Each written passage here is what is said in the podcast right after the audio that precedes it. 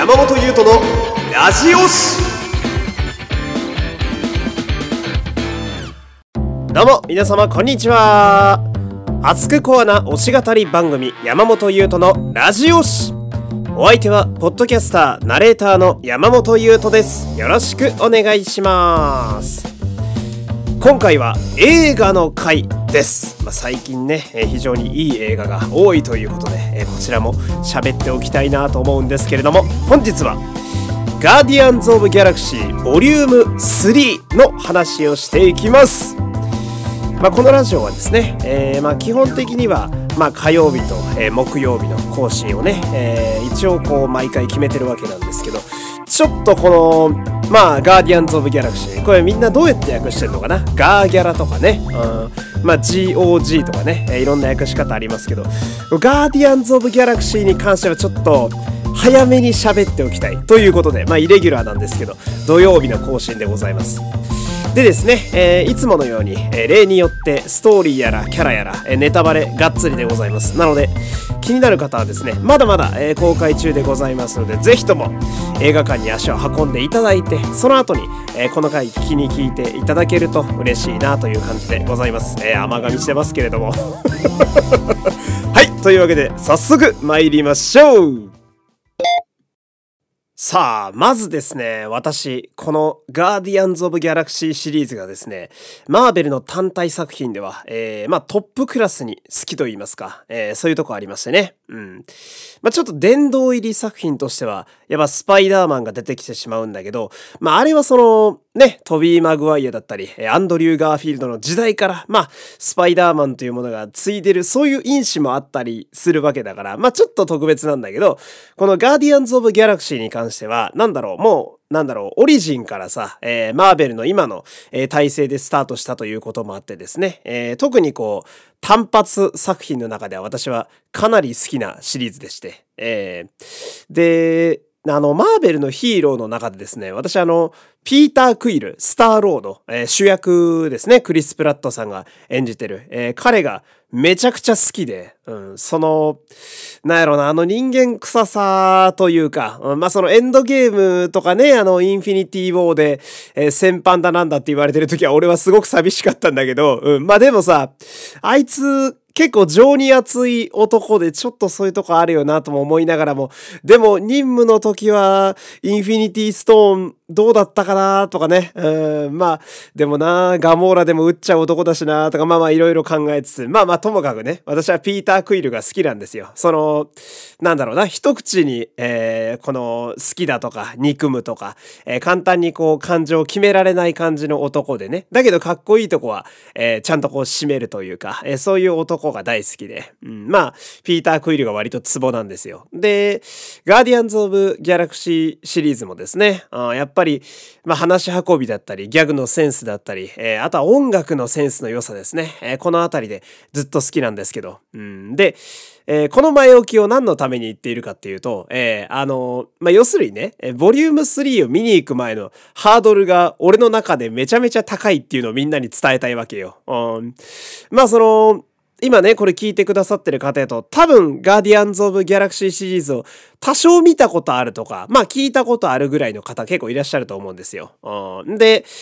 まあシリーズが面白いってことは伝わってると思うんですね。うん、で、ボリューム1もボリューム2もめちゃめちゃ面白かったんだよね。うん、むちゃくちゃ良かったのよ。まあ正確にはリミックスか、うん、っていう名前だったり、放題はね、日本題は、えー、してましたけど、うん。で、そのめちゃめちゃ高いハードルがある状態で、じゃあ今回のボリューム3、えー、やっとこの話入りますけど、えー、どうだったかっていうとですね、えー、めちゃくちゃ良かったな。めちゃめちゃ良かったわ。あの、その私ちょっと怖い部分あって、特に最近のマーベル、特にエンドゲーム終わってからのマーベルシリーズ、何が怖いかっていうと、その、ハードルを結構下に来るシリーズ多くって私の中で。うん、なんかね、いや、面白いんだけど、映画としては。うん、いや、これ結構面白いなって思うんだけど、俺が求めてたマーベルの映画とちょっと違うなーがすごい続いてるんですよ。最近特に。うん。俺アントマンも結構これだったんだよな。アントマン好きだからさ、なおさら、あー、そっち方面かとかさ、うん。ちょっと、うーん、テイスト変わったかエンドゲーム前とっていうマーベルが最近多かった。まあ意図的にそうしてる部分もね、えー、あるのかもしんないけど。うん、で、そんな中でさ、なんかその、ガーディアンズ・オブ・ギャラクシーっていう私の大好きなこのシリーズとあのピーター・クイルたちのさ、愛すべきバカたちをさ、なんか、路線変更で変にこう、ね、なんかこう、今までと違う路線だなーっていう風にされないかどうかだけがめちゃめちゃ心配だったボリューム3。うん、だけど、ちゃんと今までのを継承した上で最高のものをジェームズ・ガンがお出ししてきてさ、やっぱ最高のシリーズじゃねえかって思いましたね。うん、あのよくね、この感動した映画を見た時の表現として、笑って泣ける熱い映画とかなんかそういうのあったりするじゃないですか。うん、でもね、ほんとそれがすごいしっくりくる映画やなと、えー、私は思いましたね。うん、その、まあ、ギャグとか、あと音楽とか、ストーリー展開とか、キャラの掘り下げ、バトルシーンとか全部そうなんだけど、その、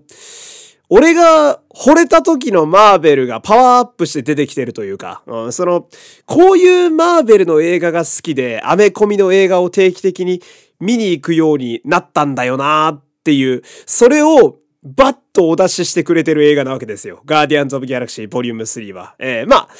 まあ言ってみれば大傑作というか うん。いや、めちゃくちゃいい映画でしたね。うん。いや、本当にいい映画でしたよ、私の中で。うん。その、まあ、わかりやすく、その、笑って泣けて熱くなれるというか、うん、その、やっぱ分かりやすさっていうところがすごいでかいなと思っていて、うん、まあその、多少設定とかキャラクター、まあクラグリンとかさ、あの宇宙犬のコスモとかはさ、まあディズニープラスのスピンオフ見ないとちょっとわかんない部分もあるっちゃあるけど、まあおおむね話の流れはわかるし、うん。で、全キャラクターの成長がもう一作目と比べた時の違いが圧倒的だから、うん、特に俺はネビュラがマジでいいキャラになってんなと思ったし、うん、マジでいいという、えー、マジで傑作。うん、いやー、本当にいい映画を、えー、お出ししてくれたなと思いましたね。うん、で、なんだろう。まあ一応その、ガーディアンズ・オブ・ギャラクシーっていう単体作品だと、まあ、公式のメッセージだと、一応これで最後っぽいんですよね。まあ、最終章ということで。うん、なんだけど、まあ、納得がいく最終章というか、うん、まあ、文句はない終わり方だったなっていう感じでしたね。うん、その、まあ、これで、いわゆるガーディアンズたちとね、ガーディアンズ・オブ・ギャラクシーというあの連中としばらくお別れなのは、まあ寂しいけど、うん、でも話の流れと、えー、熱さと笑って泣ける、特によく泣いたな、今回はね。あは、本当に、うん、文句なしというか、うん。で、特にあの、エンドゲームが終わった後のマーベルに私が、まあ意図的に公式やってんだろうなと思って感じてることなんですけど、次の世代への継承みたいなのを結構ずっとやってると思うんですよ。うん、まあ、アイアンマンだったらスパイダーマンになってたりだとか、うん、キャプテンアメリカだったら、えー、っと、バッキーと、うん、で、そして、あー、やばい、忘れた。えー、サム・ウィルソンか。うん、そうそうそう。えー、ファルコンたちになってたりだとか。うん。で、他のヒーローたちも、まあ、あの、女の子になってたりだとかね。うん、して、結構こう、既存のエンドゲームまで頑張ってくれたヒーローたちが次の世代にその力を渡したりだとか、そのポジションを譲ったりっていうのが、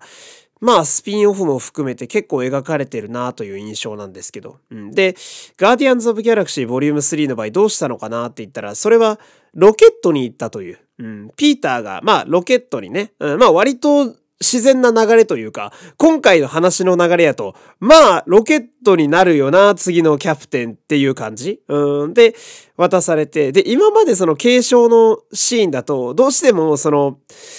あ、もったいねえなっていうのが強かったのよ。うん。いや、もっと戦えるじゃん、そうとか思っちゃうわけよ。今までは。だけど、ガーギャラに関しては本当に、ピーター・クイルからロケットは、マジで何の文句もないというか、うん。で、話の流れがすごくそうなるように、うまくできてたから、うん。まあまあ、ロケットでも全然、全然っていうか、うん。むしろ最高のキャプテン選ばれたななんて思ったりなんかして。うん。で、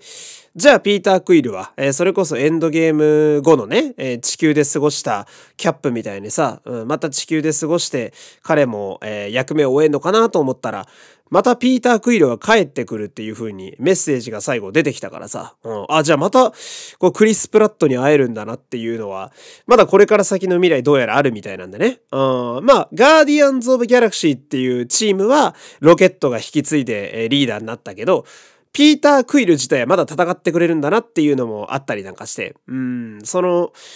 まあ寂しくはないっていうね。ガーディアンズ・オブ・ギャラクシーとしてのピーター・クイルはこれで最後かもしんないけど、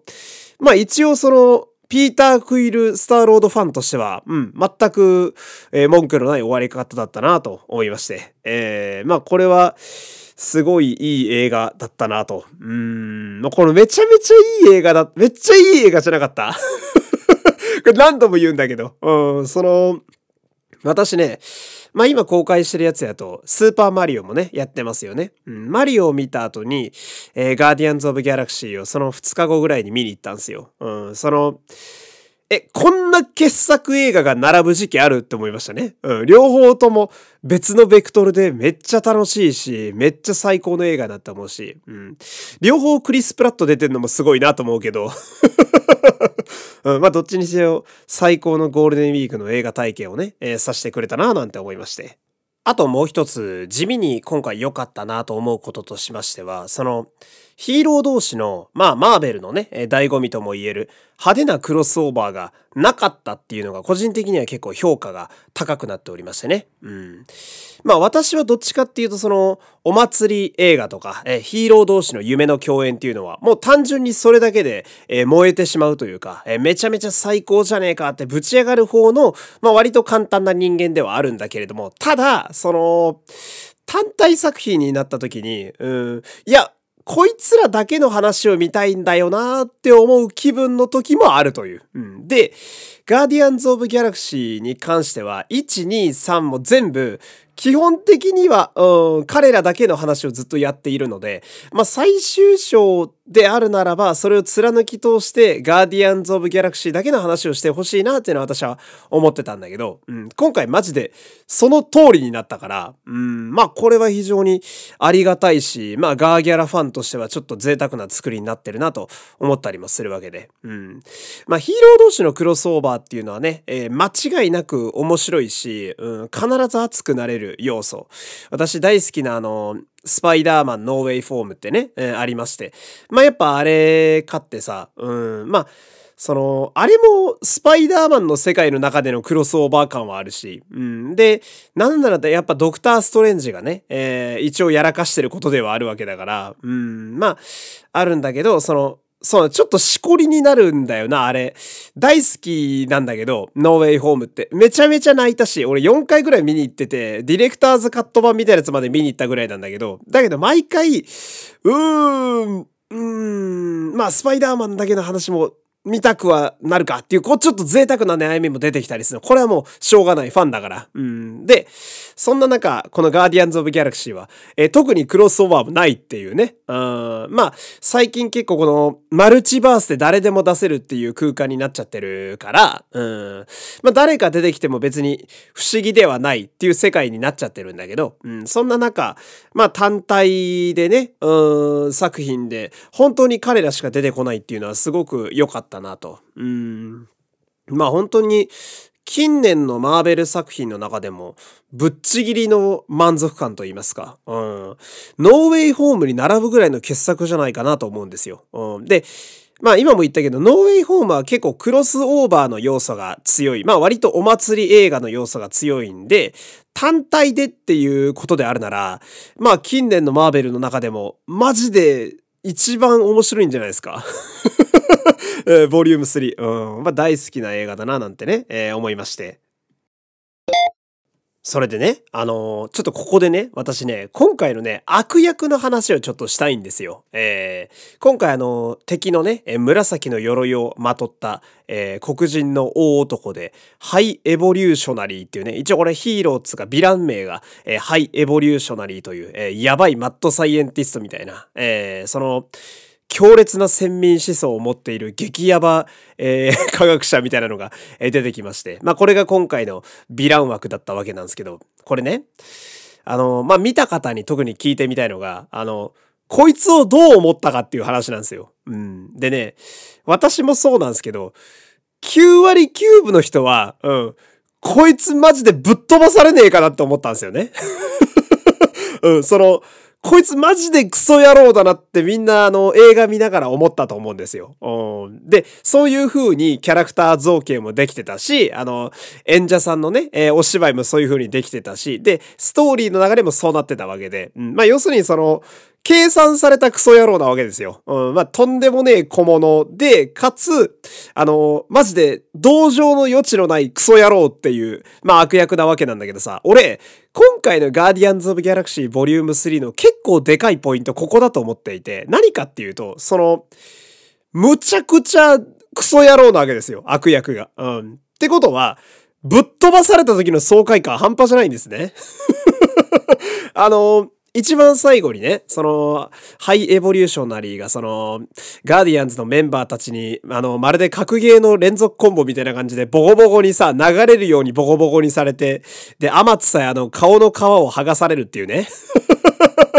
あれは最後あの、ジェームズ・ガンの趣味ちょっと入ってんなと思ったんだけど、うん、シーンがあったりなんかして、あそこさ、めっちゃスカッとすんじゃん。うん、ほんと、ずっとこう、ロケットをネチネチいじめてた上でさ、今回も、なんかこう、部下に対して無駄に当たりが強かったりだとか、明らかに部下の発言の方が的を得ているのに、えー、ぶち切れてさ、ひすってさ、あの周りの奴らを謎の重力を操る技で吹き飛ばしちゃったりなんかして、何やってんだよこいつってずっと、何なんだこいつ、ほんとわけわかんねえな、最低じゃねえかって思ってたやつがさ、あの一瞬でガーディアンズの全員にボコボコにされてるわけじゃん。うん。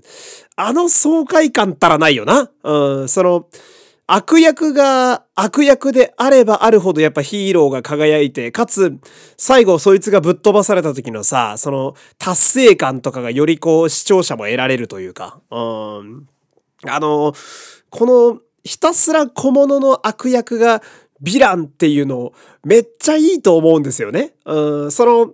まあいろんなタイプの悪役がいますよ。うん、そのまあ MCU もね、マーベルも長いですから、うん、サノスみたいな、まあ理解はできないし共感は難しいけど、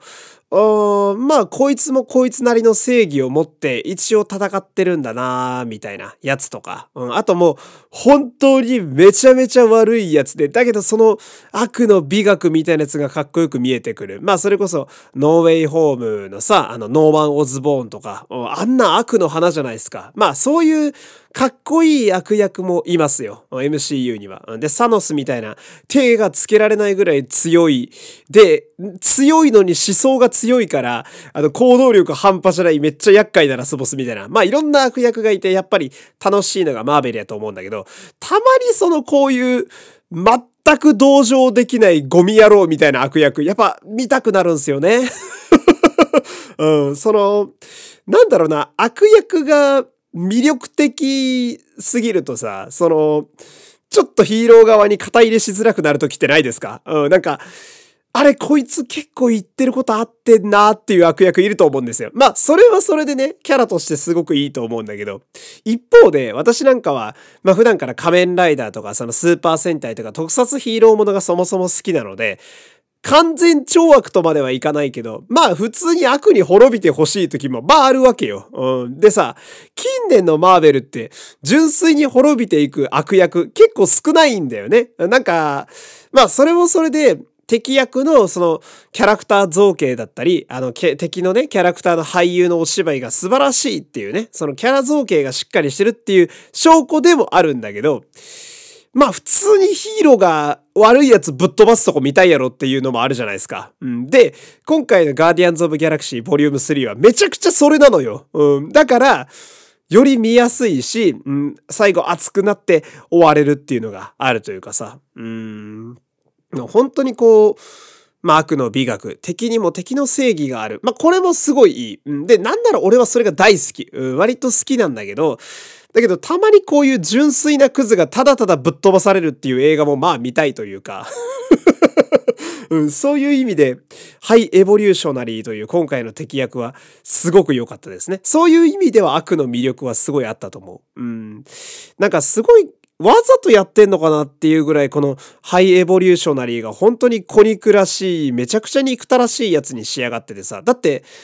あのー、他のさ、敵側のキャラクターって、なんか結構こう人間味あるというかさ、割と愛嬌あるやつ多かったと思うんですよ。うん。その、なんかあの、なんていうんですかね、惑星みたいなところにさ、あ乗り込んだ時もさ、あの、その隊長みたいなやつ、ああ、うちも部下がバカだからな、え気持ちはわかるぜ、とか言ってたあいつとかさ、うん。あと、あの、なんだったっけ、ノラちゃんだっけ、名前を忘れてしまった。ピーター・クイルにあの、半分口説かれたみたいになってたかわいそうなコンパニオンみたいな女の子とかさ、うん、なんか、ちょっと愛嬌ある敵が多いというか、うん、で、まあ最終的に仲間になるけど、あの、アダム・ウォーロックっていうね、あの、金色のね、顔したあの、若い青年のキャラクターとかも、めちゃくちゃ強いし、ロケットに重傷を負わせたけど、なんかちょっと抜けてるあたりが、あれこいつ、そんな悪いやつでもないのかな？とかなんか思えたりなんかして、こうみんな愛嬌があったりなんかしてさ、うん、その、大ボス以外今回出てくるやつみんな愛嬌あるんだよね。うん、だからこそ、あの紫のアーマー野郎がぶっ飛ばされた時、より爽快に感じるというかさ、マジで、マジでいいぞと思ったもんな。その、なんていうの？ああ、もったいねえなって1ミリも思わないっていう。うん、でもこういう悪役がいてくれるからこそ、ストーリーが引き立つんだよな。うん、そこがすごいいいなと思いましたね。じゃあ今度はね、ヒーロー側のキャラクターの話をしていこうかなと思うんだけど、今回俺ね、このボリューム3を見ていてすごい、す、あ、素晴らしいなって思った点が、その、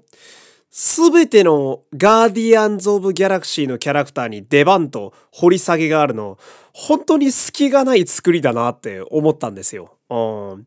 あのー初期、本当に一番最初の一作目とかだとさ、ほとんどモブキャラだったクラグリン。うん。あの、まあ、今だとヨンドゥの意志を継いで、えー、矢をちょっと使えるようになったっていうあの男ね。モヒカンのあの男と、あと宇宙犬のコスモっていうね。あ、コスモ犬種多分変わってるんですよね。ワンの時と犬の種類が違うような気がするんだけど、まあまあ、スピンオフ以降、あの、本格的にね、仲間になってくれた、あの、コスモといいさ、その、なんだろうな、しっかりガーディアンズのメンバーに組み込まれてんのがなんか、すごい熱いなと思いましたし。うん、で、今、全員っていう話をしたけど、その、ヨンドゥ拾ってくれんの熱いなと思うんですよ。うん、その、ヨンドゥとクラグリンのさ、あの、矢の下り最後の方のやつ。あれ、やっぱいいよな。なんかそのすごいベタなんですけど、その、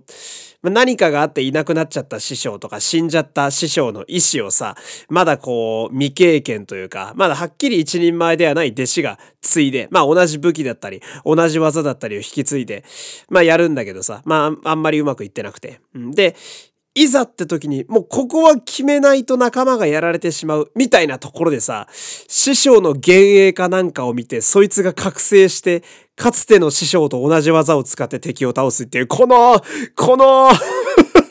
この大好きな展開、このジャンプ漫画みたいな展開、もうこれなんだよな、これが見たいんだから。うん、これをさ、ジェームズ・ガンは出してくれるじゃない、本当に。うん、いや、俺ね、これクラグリン最初の方、矢の下りやってるってことは、まあ、まあね、ガーディアンズ・オブ・ギャラクシー、割と王道を言ってくれるから、まあ、クラグリンが最後の方、口笛うまくやれんのかなとか思って見てたわけよ。うん、そしたら最後の方に、まあ、ここクラグリン活躍せなあかんやろってシーンが来て、うん、どうするって思ったらね、ヨンドゥの幻影がちゃんと現れてくれて、うん一番欲しい形で一番いいメニュー出されちゃったわ。それはもう食い放題よ。めっちゃ良かったな。そのクラグリン自体の出番はめちゃくちゃあったかと言われると、まあ意外と少なめだなと思ったんだけど、まあまあまあ、あの弓矢のシーンだけで相当元取ってんななんて思ったし。うん。で、クラグリンとコスモの話ばっかしちゃうんだけど、あの、コスモに最初の方に悪い犬だっていう話をして、で、コスモがずっとそれを引きずってて、最後の方にあの、いい犬だに変えたところとかさ、なんかそういうベタなやつ弱いんすよね、俺。うん、いや、まあわかっってたよ。うん、そのね、つまんないこと言っちゃうと分かってたよ。その映画とかさ、漫画とかゲームとか、俺もいろんなエンタメ見てますから、そりゃあさ、最初に悪いって言ったら、後半いいってなって、その、まあ伏線とまでいかないけどさ、そういうところでね、引っ張ってきて熱くなる。まあそういう展開だろうな、と思ってたけど、うん。めちゃくちゃいい形でベタを出してくれっから、ガーディアンズ・オブ・ギャラクシーって。うん、だからもう、ほんと最高に熱かったですね。で、さっきちょっと喋ったけど、新キャラクターのアダム・ウォーロック。これも非常にいい男ですね。うん、まあ、最初はその、なんか、またアイアンマンの鎧みたいな着たやつ出てきたらみたいなね。うん、ミステリオみたいなやつ出てきたぞみたいな赤い。うん、これどうすんだよって思って、ありえないぐらい強くて、うわ、これは厄介な悪役やななんて思ってたら、なんかこう、なんでしょうね、生まれたての赤ちゃんみたいな純粋さというか、うん、力が強すぎる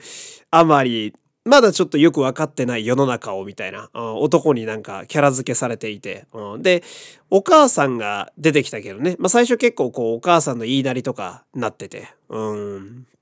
この男は、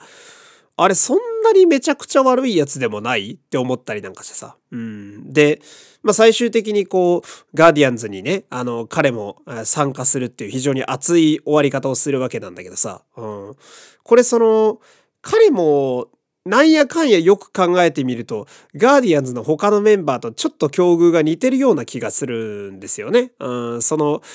あんまり良くない、まあ教育環境というか、えー、育った環境でね、まあ毒親的な人がいて、うん、そこから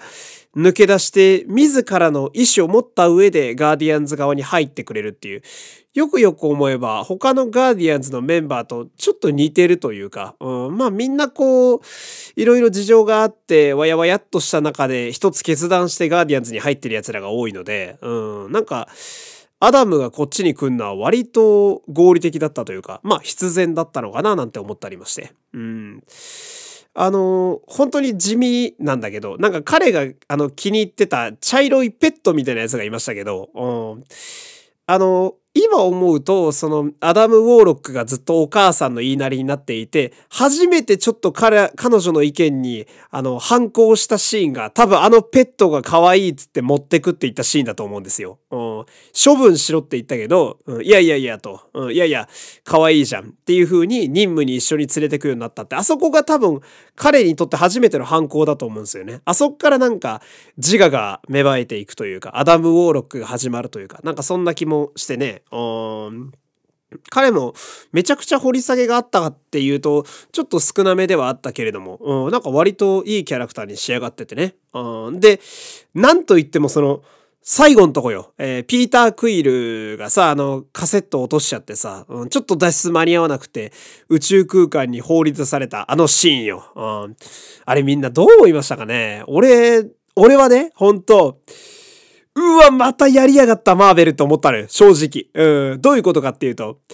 さっきあの、エンドゲーム以降のさ、マーベルシリーズはさ、継承っていう話が一個あるっていう、その、先代が何らかの形で引退して、次の世代が出てくるを結構やるっていう話をしたと思うんだけど、待ってくれと。うん、ガーディアンズ・オブ・ギャラクシーにおけるこの継承は、ピーター・クイルが宇宙の塵になることで誰かがその意志を継いでキャプテンになるとかなのかな。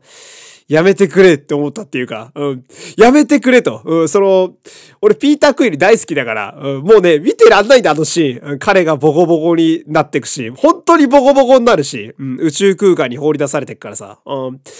あー、やばい、やばい、これ、ピーター・クイルここまでかと。で、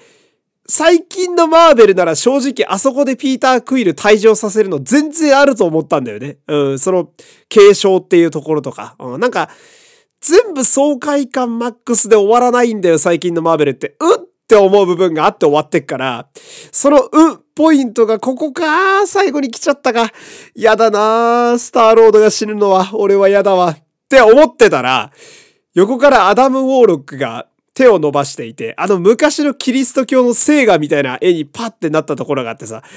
あそこで俺はめちゃくちゃ救われたのよ。うん、ほんと。えアダム、アダムってそこから来てんのっていう名前も思ったし、うん、本当に、あれで、ピーター・クイル助けてくれてありがとうって思ったわ、ウォーロックに。うん。で、なんか、一歩踏み出して助けに行ったっていうのもなんかすごい良かったな。うん。あれもなんかこう彼が持った意志というかさ、うん、人助けというか、うん、すごいいいなって思ったし。で、ピーター・クイルが助かった時にさ、みんなでこう、バッと抱き合ってさ、ああ、こいつら本当いいチームになったなってシーンがあって、あそこで、あのー、そのウォーロックが、ああ、どうしようかな、これ、これどういう流れなんだろう混ざった方がいいのかなまあ、まあまあ、俺、俺も言っとくか。みたいな感じで最後ペタってなるとこあった。え、めちゃくちゃいい男じゃん、こいつと思ってさ。なんかその、可愛げもあるし、みたいな。やっぱちょっと純粋な部分が結構強めの男なんだなってなったっていうか。うん。いや、俺は、こう、アダム・ウォーロックすごく好きなキャラだと思いますね。うん。なんと言ってもやっぱ俺のピーター・クイル助けてくれたから、やっぱね、助けてくれた男は惚れちゃうよ。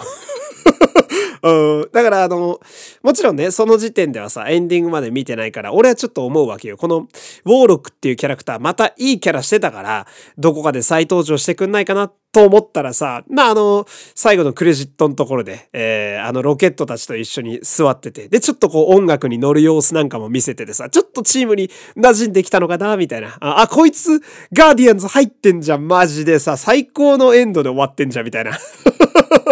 うん、いやアダム・ウォーロックすごい好きなキャラクターでしたね。うん、マジで顔面ボコボコになるピーター・クイルで、あー、俺のピーターが死んでしまうっていうとんでもねえ絶望味わった後、手を差し伸べてくれるアダム・ウォーロックでマジで泣いたもんな。あれ、めちゃくちゃいいシーンだと思うわ。助けてくれんの、お前かーみたいな、最高すぎるだろってなったっていうかね。うん、非常に良かったなと。で、あとは、やっぱ今回の主役、ロケットでしょうかね。うん。まあ、ロケットの階層がね、えー、たびたび入る作りになってたんですけど、まあ、この階層が結構、こう、心が締め付けられると言いますか。うん、その、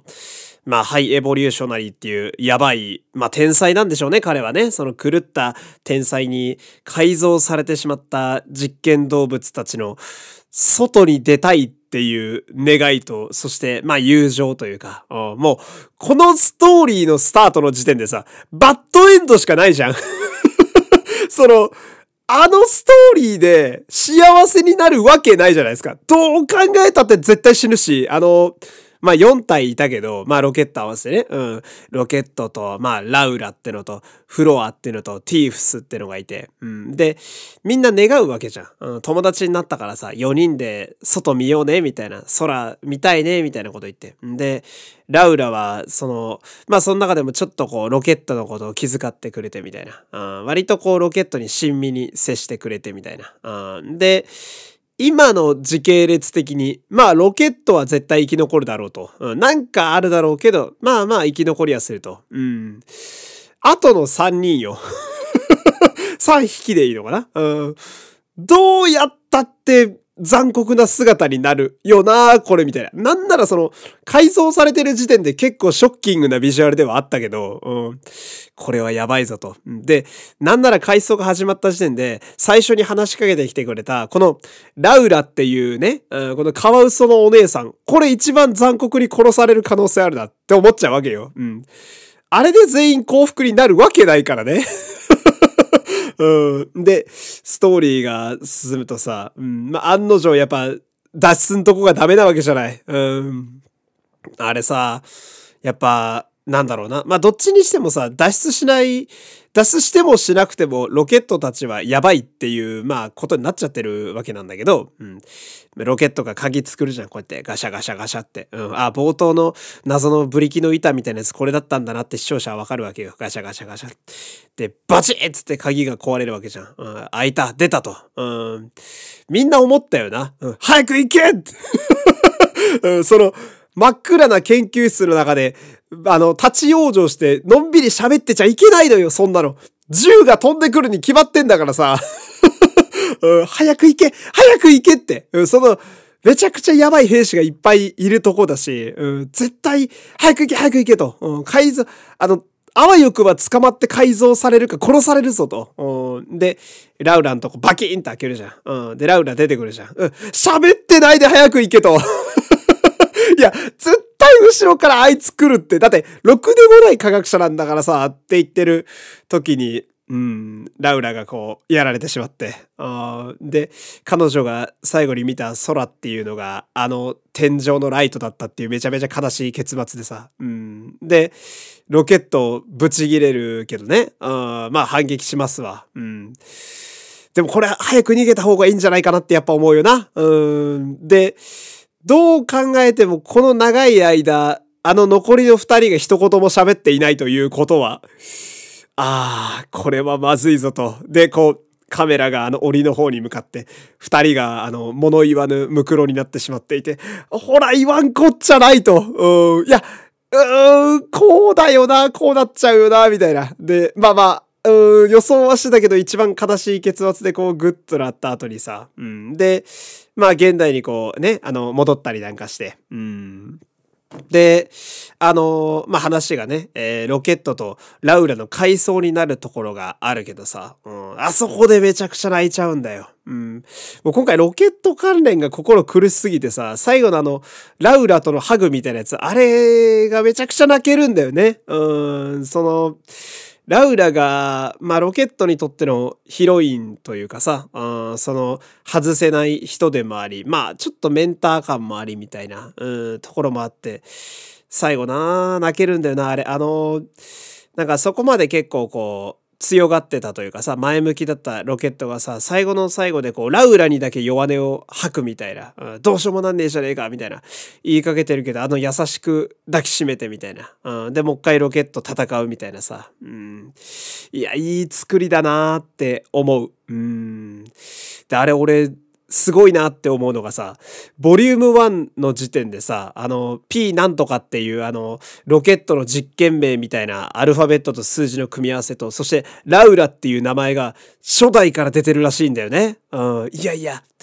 マジかよと、うん。ストーリーへの組み込み方すごくないかっていうね。あまあ、伏線回収っていうものとはちょっと違う気がするけれども、設定の練り込み具合にね、うん、舌を巻くというか、うん、すごいなって思って。うん、いや、ロケットはめちゃくちゃ良かったな。うん。で、そのロケットのとこも踏まえた上でさ、うん。なんか、ガーディアンズが関わった人々、まあロケットに関しては動物たちもそうだけど、うん、が、今回みんな助かってるっていうのがすごい良かったなと思うんですよ。うん、で、特にその、ロケットのさ、あの、めちゃくちゃ悲しすぎる階層を挟むことによってさ、あの、ハイエボリューショナリーなの、星の、まあ、船みたいな、え中にかくまわれてる、あの、銀髪の子供たちとか、うん、あと、実験動物にされかけてた奴らとか、うん、あの辺の奴らをこう、助けることにこう、意義をすごく感じるというかさ、うん、もう二度とロケットのようなかわいそうなやつを生み出さないために全員保護するみたいな。うん、で、本当に全員保護するじゃん。めちゃめちゃ動物出てくるシーンとかあって、うん、あれ、絵面としてはめちゃめちゃ景気が良かったりなんかしてね。うん、だから、今回ガーディアンズ・オブ・ギャラクシーが関わった、まあ人々だったり、宇宙人だったり、動物だったり、みんな助かってたのが、すごいそれこそヒーローものとして良かったなって思う。うん、その、助けたい人たちはみんな助けていて、うん、で、あの、かつて悪役だったやつも仲間になっていて、で、倒すべきクソ野郎のヴィランはきちんと倒しているっていう、うん、の上で、えー、主人公格のやつが最後ピンチになって、それも、あの、生還しているっていう、うん、まあ、ある種ヒーローの王道の作りを、えー、しっかりしてたんだなってこう考えると思ったりなんかしてね。うん、で、まあ見終わって本当に思ったけど、うん、やっぱね、ガーディアンズ・オブ・ギャラクシーシリーズ通して、やっぱ俺ピーター・クイルめっちゃ好きやなって思うわけですよ。うん、なんかその、まあ毎回思うよ。俺もね、ボリューム3の一番最初の時点で、いや、いつまでガモーラを引きずってんだよとは思うよ。うん、その、ハリウッド映画の主役クラスのキャラとは思えないぐらいさ、昔の女をすごい引きずる男なんですよ。ピーター・クイルって。うん、あの、トランスフォーマーのシャイアラブーフの時のね、えー、主人公を見習ってほしいんですよ。毎回彼女違いますからね。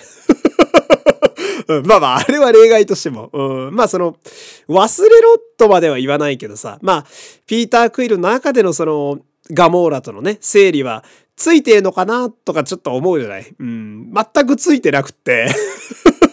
でもその未練タラタラのところも、まあ人間臭くて共感できるというか、まあそこもすごくいいですし、でも、その、なんだろうな、そういうギャグシーンだったり、タラタラ引きずって、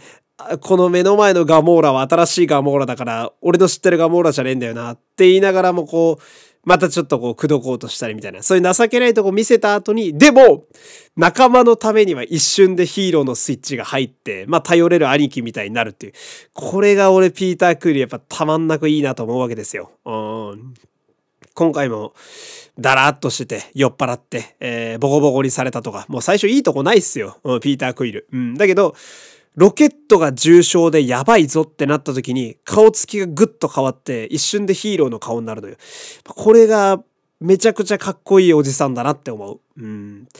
最後の、最後にあの、おじいちゃんに会いに行くところもめちゃくちゃいいなって思いましたね。うん。なんかあれもグッとくるんだよな。うん。まあ地球人としての生活に戻っていくっていう、うん、あの感じもすごく良かったですし、うん。で、このボリューム3までの3部作でね、こう、ピーター・クイルの人生、長いこと描かれたわけなんだけど、やっぱ好きな男だなっていうのを最後にすごく感じさせてくれましたね。あで、またピーター・クイルはどうやら、帰ってくるみたいですから。うん、まあ、その時にはこう、新生ガーディアンズもね、えお披露目なんかして、うん、また彼らの活躍どっかで見たいなっていう。でもひとまず、えー、最高の最終章を見せてくれたなっていう。えー、ありがとう、ジェームズ・ガン、そしてスタッフキャストの皆様っていう。えー、今日はそんな感じで締めたいと思います。山本優斗のラジオエンディングです。お疲れ様です。山本優斗のラジオしては番組の感想、雑談の回でのリクエスト曲をお待ちしております。番組概要のマシュマロやハッシュタグ、ラジオしてのツイート、Spotify からお聞きの方は番組の Q&A 機能でも募集しておりますので、お好みの場所からお送りください。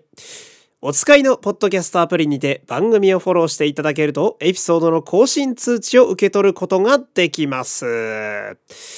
えー、直近の回でね、えー、ビデオポッドキャストという形で皆様からのお便りを読むという、まあそういう回をやったんですけれども、えー、こちらがですね、ありがたいことに、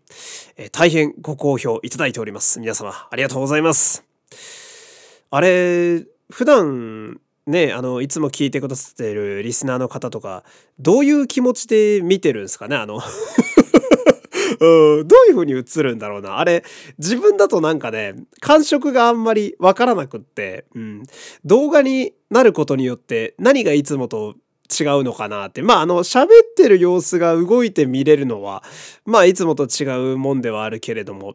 でもまあ、音声がメインのコンテンツだからな。自分が動いてることによって、どのぐらいこう、なんか変化というか化学変化が起きてるのかはちょっと自分でもまだしっくりきてない部分はあるので、うん、もしよければこのビデオポッドキャスト、えー、第14回ですね、えー、の回何か感想とかありましたら皆様からレビューをいただけると嬉しいなと。うん、一応今あの再生回数を見ているとめちゃめちゃ伸びてるんでまあ好評いただいているということだと思うので、また近々やれればいいかなとは思っているんですけれどもね。という感じで、えー、山本優斗のラジオ誌は毎週火曜日と木曜日の夜に更新。雑談の回はランダムです。えー、で、ここでですね、えー、今後のラインナップ紹介というのをね、やってみようかなと。えー、日にちとか曜日とかは、ちょっとはっきりわかんないけれども、今後これは絶対やるよっていうのだけ今から喋っていこうかなと。えー、まず、仮面ライダーギーツの感想ですね。えー、1ヶ月分ぐらいまとめて喋ろうかなと。えー、で、ゼルダの伝説、ティアーズオブザ・キングダム、えー、こちらですね。うん。まあ、これは喋ると思います。えー、ティアキンの感想ですね。うん。で、えー、ヒプステの Rep LIVE、えー、麻天狼ですね。こちらの感想も喋るかなと。で、これに関しては私は多分千秋楽を配信で見るので、まあ早くても5月の最終週とかになるかなという印象でございます。で、えー、もう一個がお便りたくさん来てるんでね、えー、雑談していこうかなと。お便り読みながらね、喋るやつやろうかなと。で、あの、ビデオポッドキャストの時はですね、あの、リクエスト曲がかけられないという仕様になっております。もうこれは Spotify 側の作りなんでね、え、しょうがないんだけれども。なので、まあ、リクエスト曲が多い時は普通に音声だけの、えー、お便り雑談をやらせていただいて、まあ、たまにビデオポッドキャストをやろうかなという流れで、今後はやろうかなと思っております。えー、今後もね、えー、ご興味あるラインナップあれば聞いていただけたら嬉しいです。よろしくお願いします。というわけで、えー、本日も最後まで聞いていただきありがとうございました。お相手は山本優斗でした。また次回。さよなら、さよなら。